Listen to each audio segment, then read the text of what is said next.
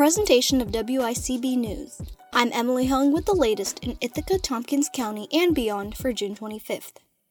In person voting for the New York State primary election took place Tuesday, but counting for the 7,000 submitted absentee ballots will be delayed until early July. As of yesterday, results for in person voting for 57 of 71 districts counted show Anna Kelles as the frontrunner for the New York State Assembly 125th District seat. In addition, Ed Kopko is currently the leading candidate for the Tompkins County District Attorney seat, and Seth Peacock for Ithaca City Court Judge. Governor Andrew Cuomo has released a set of guidelines for Phase 4 of reopening, set to begin Friday. Higher education, indoor and outdoor entertainment, and media production are in this next phase. Commonalities for reopening among the industries include keeping people safe by wearing face coverings, screening individuals for COVID 19, and maintaining social distancing requirements. Effective today, New York, New Jersey, and Connecticut are requiring people arriving from states with high coronavirus rates to quarantine for 14 days. As of yesterday, the advisory applies to Alabama, Arkansas, Arizona, Florida, North Carolina, South Carolina, Utah, and Texas.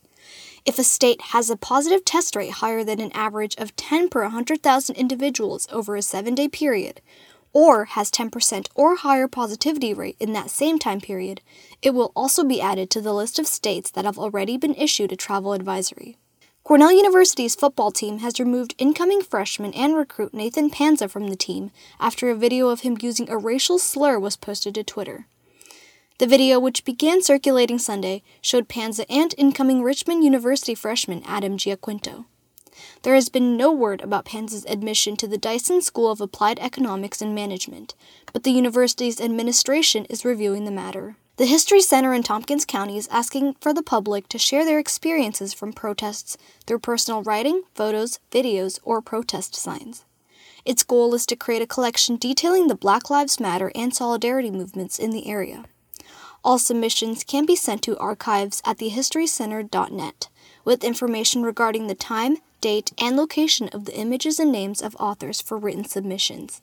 With $90,000 in donations, the city of Ithaca's North Side is looking to reopen the Alex Haley Pool at the Greater Ithaca Activities Club as early as next week. With cuts to the city budget as well as social distancing guidelines due to the ongoing pandemic, there was initial uncertainty on whether the pool would be able to open. But the Legacy Foundation was able to raise $10,000, and Purity Ice Cream donated an additional $80,000, which will go toward the cost of staffing. Census counts are still ongoing, and if you have not yet participated, you can take the census online or call 1 844 330 2020. As of 8 p.m. yesterday, Tompkins County currently has no hospitalizations, 166 positive test results, 165 recoveries, and no resident deaths from COVID 19. For more local news and community stories, follow WICB News on Twitter and Instagram, and find us online at wicb.org/news. And subscribe to the latest on your favorite podcast app so you can listen to our updates Monday through Friday mornings at 7 a.m. For WICB News, I'm Emily Hung.